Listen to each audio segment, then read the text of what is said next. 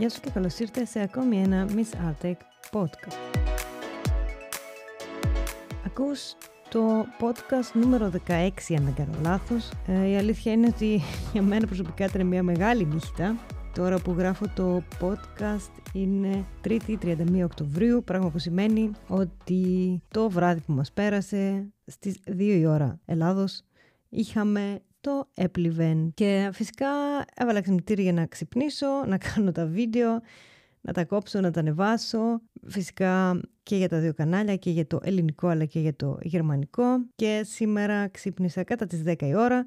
Ο λόγος που το γράφω σήμερα το podcast είναι ότι είμαι εκτός έδρας από αύριο και δεν ήθελα να αναβάλω το podcast καθώς πιστεύω μετά από ένα τέτοιο γεγονός αν δεν κάνεις τότε podcast πότε να κάνεις podcast.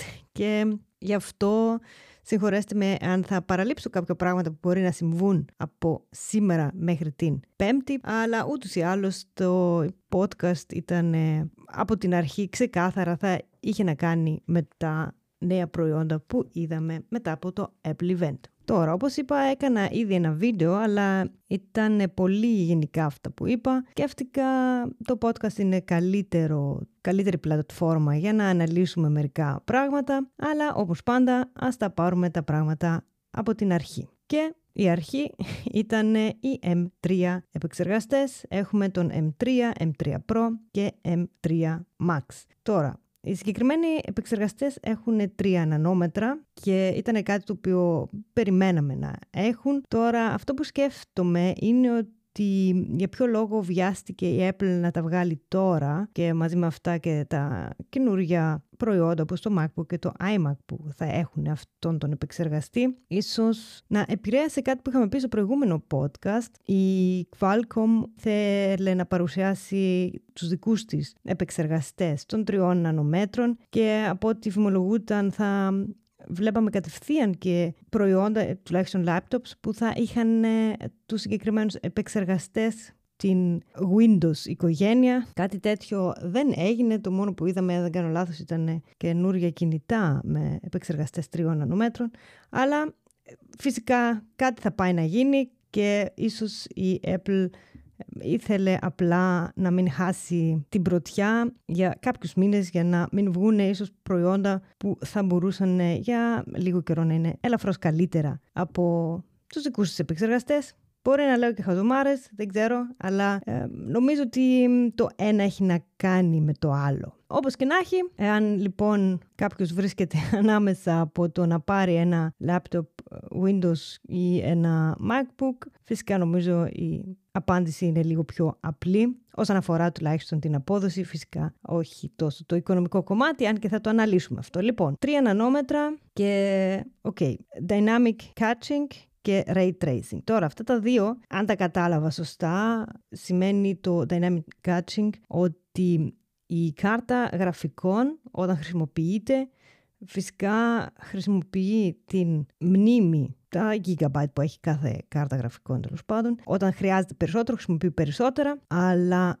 λίγη από την απόδοση, ας το πούμε, πάει χαμένη όταν δεν έχει ανάγκη τόση δύναμη. Και ενώ μπορεί να χρειάζεσαι ξαφνικά να έχεις λίγο παραπάνω απόδοση, από ό,τι δευτερόλεπτα πριν. Τώρα με αυτό το dynamic catching είναι, γίνονται όλα λίγο πιο smooth και χρησιμοποιείται η, η μνήμη λίγο καλύτερα. Αν το κατάλαβα σωστά, κάτι που σημαίνει ότι θα έχει λίγο πιο smooth ε, διαδικασία, όχι μόνο βασικά για gaming. Επίσης, ε, το όλο είναι στενά συνδεδεμένο και με το ray tracing φαντάζομαι. Το οποίο το ακούμε συνήθως για gaming, αλλά ως γνωστόν προς το παρόν gaming από θέμα hardware θα μπορούσαμε να κάνουμε στα Mac, αλλά για λόγους software ακόμα δεν μπορούμε να κάνουμε και πολλά, για να το πω απλά. Όμως αυτούς που θα τους φανεί χρήσιμο κάτι τέτοιο είναι αυτοί που θέλουν να κάνουν 3D rendering. Έτσι λοιπόν θα έχουν μια πολύ καλύτερη απόδοση αυτά τα μηχανήματα για αυτούς τους ανθρώπους ή επαγγελματίες τέλος πάντων από ό,τι είχαν μέχρι στιγμής. Γιατί αν ε, είχατε δει και βίντεο από άλλους YouTuber που σύγκριναν, που έκαναν τέτοιου είδους τεστ, ακόμα τα Max δεν ήταν τόσο δυνατά στο κομμάτι του 3D rendering. Τώρα, οι επεξεργαστές και οι τρεις έρχονται στο MacBook Pro 14 και 16 inch. Υπάρχει τώρα εδώ μια ιδιαιτεροποίηση. Το Basic MacBook Pro ξεκινάει στον, με τον M3 και πριν από αυτό είχαμε το MacBook Pro 13 inch το οποίο δεν βγαίνει πλέον. Το παλιό design είναι πλέον και επίσημα παρελθόν όσον αφορά τα Pro μοντέλα, γιατί στο Air νομίζω υπάρχει ακόμη το MacBook Air με τον M1, αν δεν κάνω λάθος. Όπως και να έχει, αυτό που έφυγε για τα καλά είναι το Touch Bar. Δεν ξέρω, υπήρχαν ε, μεγάλες ε, αντιπαραθέσεις όσον αφορά το Touch Bar. Εμένα προσωπικά μου άρεσε όταν, το, όταν είχα τον Intel τότε 13 inch MacBook Pro.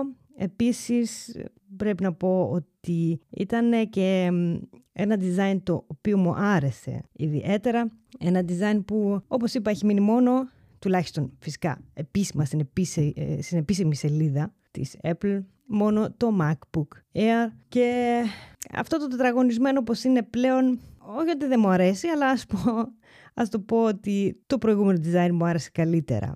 Όπως και να έχει δεν υπάρχει πλέον το 13 inch MacBook Pro και μαζί του όπως είπα έφυγε και το Touch Bar το οποίο προσωπικά μου είχε αρέσει τότε αλλά καθώς δημιουργούσε πολλά προβλήματα αποφάσισαν να το θάψουν και ναι βρισκόμαστε πλέον με ας το πω τρία μοντέλα, τέσσερα μοντέλα MacBook. Έχουμε το αρχικό MacBook Pro με τον M3 στις 14 inches. Όσον αφορά το design, έχει την ίδια γλώσσα design όπως έχουν όλα τα καινούρια MacBook Pro και εδώ τώρα υπάρχει η εξής διαφοροποίηση, μπορούμε να το κατατάξουμε και αυτό στο design, είναι το χρώμα. Ενώ τα 16 και 14 με τον M3 Max και M3 Pro βγαίνουν σε ένα καινούριο χρώμα, στο Space Black, τα απλά Pro μοντέλα, μάλλον όχι τα MacBook Pro με τον απλό M3 έρχονται σε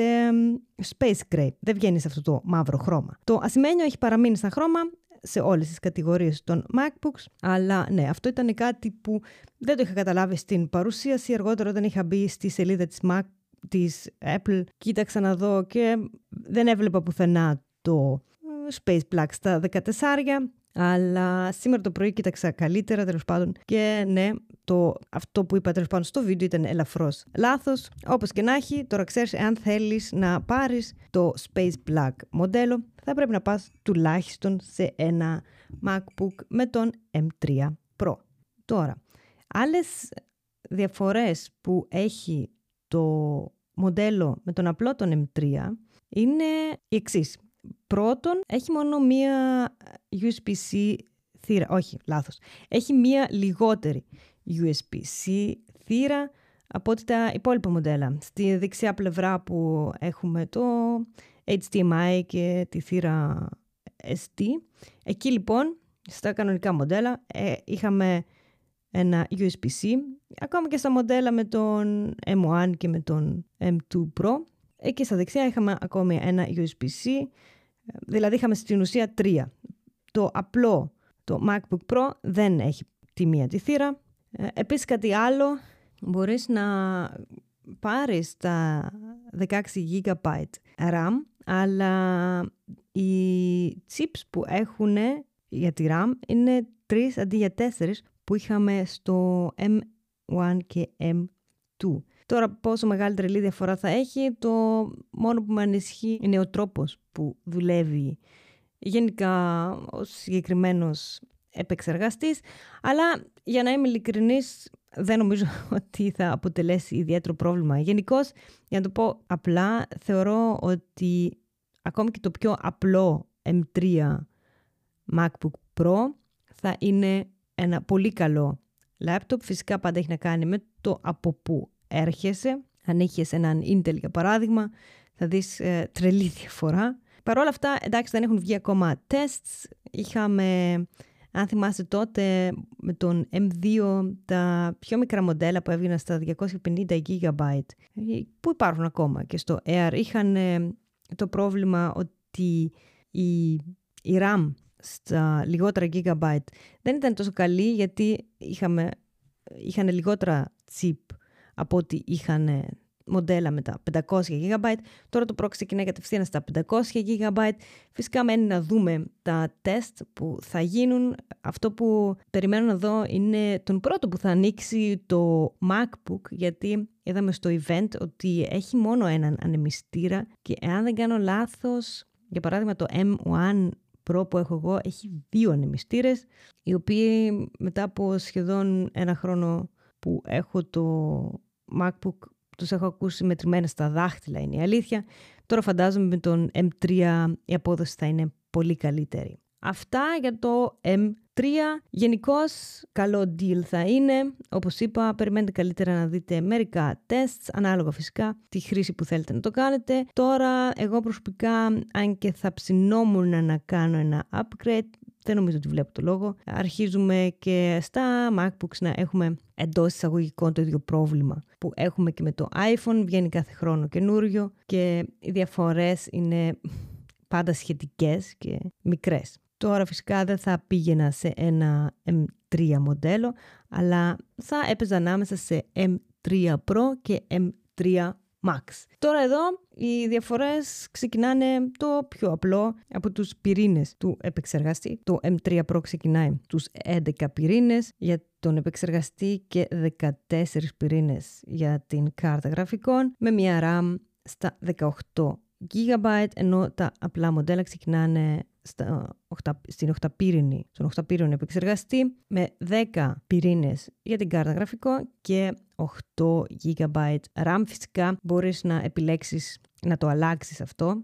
Δηλαδή αν επιλέξεις τον M3 μπορείς να πας μέχρι και στα 24 GB RAM. Τώρα αν θα συμφέρει για λόγους τιμής, μάλλον όχι, αλλά αυτό το θέμα μάλλον θα το αναλύσουμε σε ένα άλλο podcast, ίσως να κάνω και σχετικό βίντεο. Τώρα, M3 Pro ξεκινάει η τιμή τους στα 2.499 ευρώ, εάν πας για τα 500 GB, εάν πας για, τα, για το 1 TB ανεβαίνεις στις 2.000 999, δηλαδή στα 3 χιλιάρικα, αλλά ε, αυτή η έκδοση βγαίνει στα, με 12 πυρήνες για τον επεξεργαστή, 18 πυρήνες για την κάρτα γραφικών, 18 GB RAM, που εκεί δεν βλέπουμε διαφορά με το προηγούμενο μοντέλο, και ένα TB SSD. Γενικώ το λέω σχεδόν νομίζω κάθε χρόνο, η, αν μπείτε στο site της Apple, κυρίως όχι στην ελληνική σελίδα. Μπείτε καλύτερα στο, στο γερμανικό για να τα δείτε πιο καλά και για να έχετε μια άποψη για τις τιμές. Το συστήνω βασικά ανεπιφύλακτα και δεν χρειάζεται να ξέρεις γερμανικά. Είναι πιστεύω όλα ξεκάθαρα. Δηλαδή μπορείς να διαβάσεις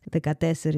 Okay, γράφει εδώ τσόλ, αλλά φαντάζεσαι ότι είναι το 14, 14 ίντσες και μπορείς να δεις, το, σας το συστήνω τέλος πάντων να μπείτε να, να συγκρίνετε πάντα τις δυνατότητες που έχετε γιατί μπορείς να παραγγείλεις κατευθείαν από το site της Apple και μπορείς, ε, εάν πατήσεις τέλος πάντων, να επιλέξεις ένα από όλα τα MacBooks, σε πετάει μέσα και μετά μπορείς να δεις τι upgrades μπορείς να κάνεις στο μηχάνημα. Και έτσι βλέπεις και τις αλλαγές που έχει μετά στην τιμή. Λοιπόν, ο M3 Pro φτάνει μέχρι στους 12 πυρήνες για τον επεξεργαστή και 18 για την κάρτα γραφικών και αν πας στους 14 πυρήνες, μετά μιλάς ήδη για τον M3 Max. Τώρα η διαφορά στην απόδοση, τουλάχιστον όσον αφορά τα γραφικά της ίδιας της Apple, ήταν ε, με τον M2 γύρω στο 20% και με τον M1 νομίζω γύρω στο 70%. Όπως καταλαβαίνεις, όσο πιο νέος ο προηγούμενος επεξεργαστής είναι, τόσο πιο μικρή είναι η διαφορά. Παρ' όλα αυτά θα πρέπει να πούμε δεν έχει περάσει ούτε καν χρόνος από τότε που έχει βγει ο M2 και ακόμη και αυτή η διαφορά του 20% θεωρώ ότι είναι αρκετά καλή. Φυσικά όπως είπα και στην αρχή του podcast όλα είναι λίγο σχετικά. Έχουμε φτάσει σε ένα σημείο που οι ανανεώσεις είναι όλο και μικρότερες και τα αποτελέσματα θα δείξουν αν αξίζει ή δεν αξίζει να κάνεις το upgrade. Αυτό είναι πάντα για τον καθένα συγκεκριμένο. Δεν μπορείς να πεις τώρα γενικά αξίζει ή δεν αξίζει. Για τα M3 Max τώρα μπορείς να συνδέσεις έως και τέσσερις οθόνες ενώ με τον M3 Pro, εάν δεν κάνω λάθος, και M3 απλό, μέχρι και δύο αλλά δεν είμαι τόσο σίγουρη, δεν θυμάμαι να ανέφεραν κάτι για το απλό, μόνο για το M3 Max, ότι μπορείς να συνδέσεις τέσσερις οθόνες. Το επόμενο που μας είπαν είναι ότι τα nits έχουν αυξηθεί για, επαναλαμβάνω, M3 Pro και Pro, όχι, Pro Max πήγα να πω.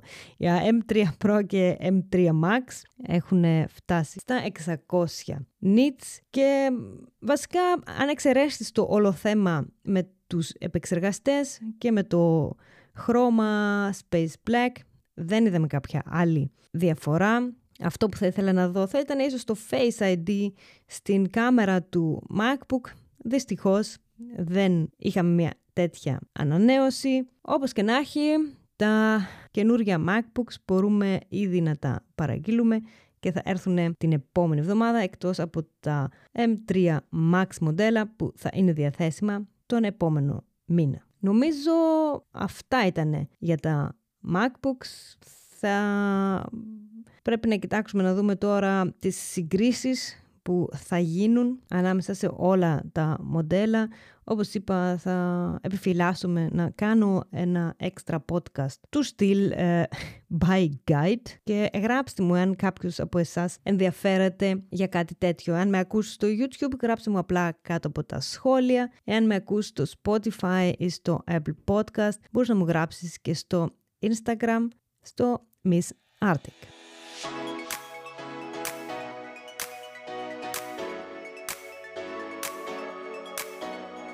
Τώρα, το επόμενο προϊόν που είδαμε ήταν η ανανέωση των 23 ιντσών iMac. Όχι, 24 ιντσών. Έχω ένα πρόβλημα με αυτά τα iMacs, πρέπει να πω. Συνειδητοποίησα ότι και στο προηγούμενο podcast, νομίζω και στο βίντεο που έκανα, έλεγα όλη την ώρα 21 inches iMac.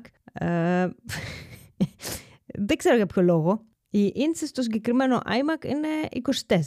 Ε; Κάτσε να μπω στη 24. Αν είναι δυνατόν. Δεν ξέρω για κάποιο λόγο όλη την ώρα τον μπερδεύω. Λοιπόν, 24 inch iMac.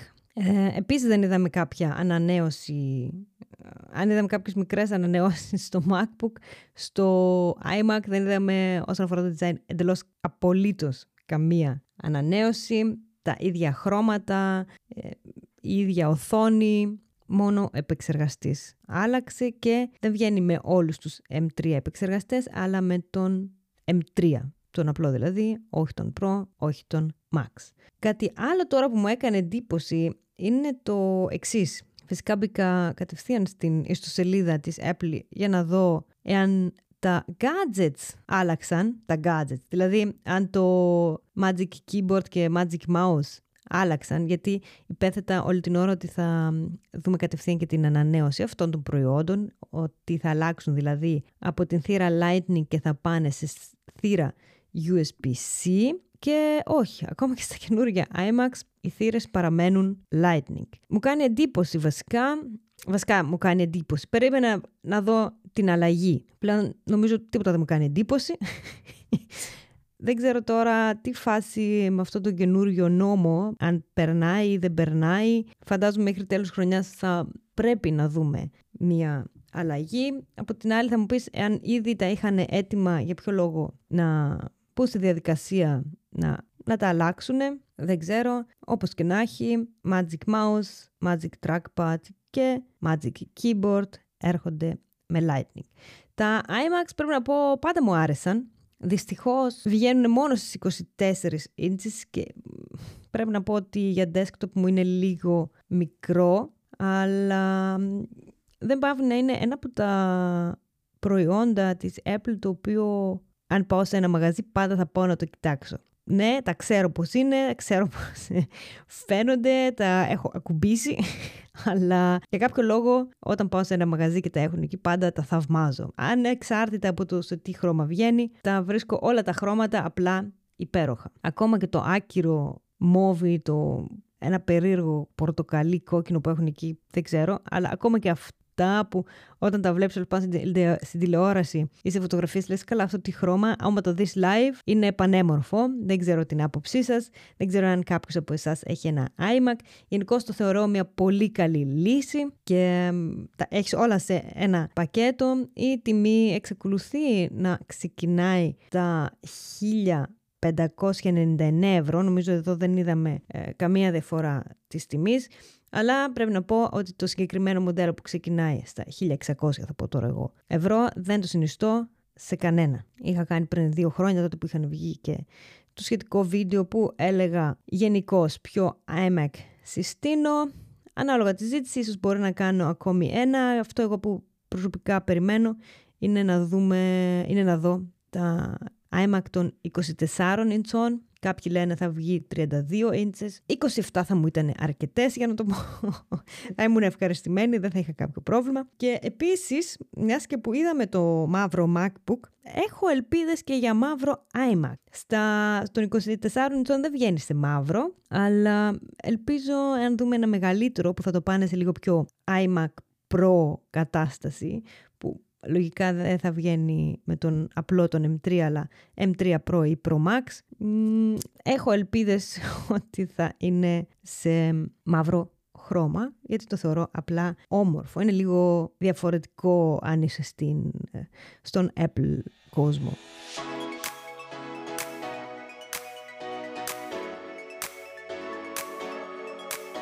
Ναι, και αυτά ήταν βασικά όλα όσα είδαμε στο Apple Event. Κάτι άλλο τώρα που θα ήθελα να σχολιάσω, το κράτησα για το τέλος και η Apple το κράτησε για το τέλος, ήταν το γεγονός ότι το Apple Event γυρίστηκε σε iPhone 15 Pro Max, αν δεν κάνω λάθος.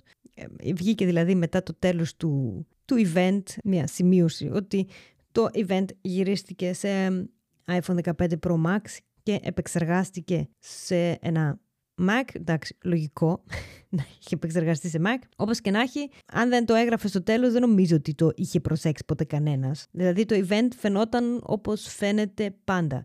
Και γυρίζει η κουβέντα αρκετές φορές το πόσο τελικά ο εξοπλισμός μετράει αν είσαι επαγγελματίας και ξέρεις πώς να χειριστείς κάποια πράγματα. Φυσικά η Apple θα μπορούσε να το είχε γυρίσει σε Red κάμερες, δηλαδή RED κάμερες για όσους δεν γνωρίζετε είναι από τις καλύτερες τέλος πάντων. Κάμερες ή τουλάχιστον από τις γνωστότερες υπάρχουν και άλλες που χρησιμοποιούν στο Hollywood. Ε, θα μπορούσαν τέλος πάντων να έχουν Hollywood κατάσταση κάμερες αλλά προτίμησαν να δοκιμάσουν με το iPhone και δεν νομίζω ότι ποτέ κανένας παρατήρησε κάτι πραγματικά εντυπωσιακό, πραγματικά σε κάνει πάλι να αναρωτιέσαι τελικά αξίζει να πάρω τη καινούργια Sony ή εντάξει μωρέ να πάρω το καινούριο iPhone. Φυσικά προπόθεση για όλα είναι να ξέρεις να χρησιμοποιείς τον εξοπλισμό σου και για να είμαστε ειλικρινείς, ή τουλάχιστον αυτή είναι η προσωπική μου άποψη, εάν δεν έχεις μάθει τα λίγο πιο δύσκολα, που είναι τα standards τέλος πάντων, για να βγάλεις μια φωτογραφία, για να γυρίσεις ένα βίντεο, δεν μπορείς να καταλάβεις πώς λειτουργεί και το αυτόματο που είναι το πώς λειτουργεί στο αυτόματο για παράδειγμα η κάμερα του iPhone Μπορείς να πατήσεις το play και ξεκινήσει να γράφει, αλλά υπάρχουν και κάποιες ρυθμίσεις τις οποίες μπορείς να τις αλλάξεις ή να κατεβάσεις και έξτρα εφαρμογές τέλος πάντων που σου δίνουν ένα τικ παραπάνω έλεγχο. Και για να το κλείσω, αν δεν ξέρεις τα βασικά, δεν μπορείς να τα μάθεις τόσο καλά όταν έχεις ένα μηχάνημα που λειτουργεί κατευθείαν μόνο στο αυτόματο. Γιατί άμα ξέρεις πρέπει να πας να το ψάξεις και νομίζω λίγοι παίρνουν στη διαδικασία να κάνουν κάτι τέτοιο.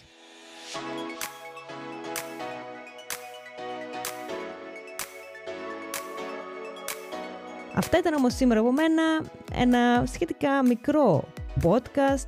Scary Fast ήταν το Apple Event, το οποίο κράτησε 30 λεπτά. Ακόμη και μικρό φαντάζομαι θα είναι και το σημερινό podcast.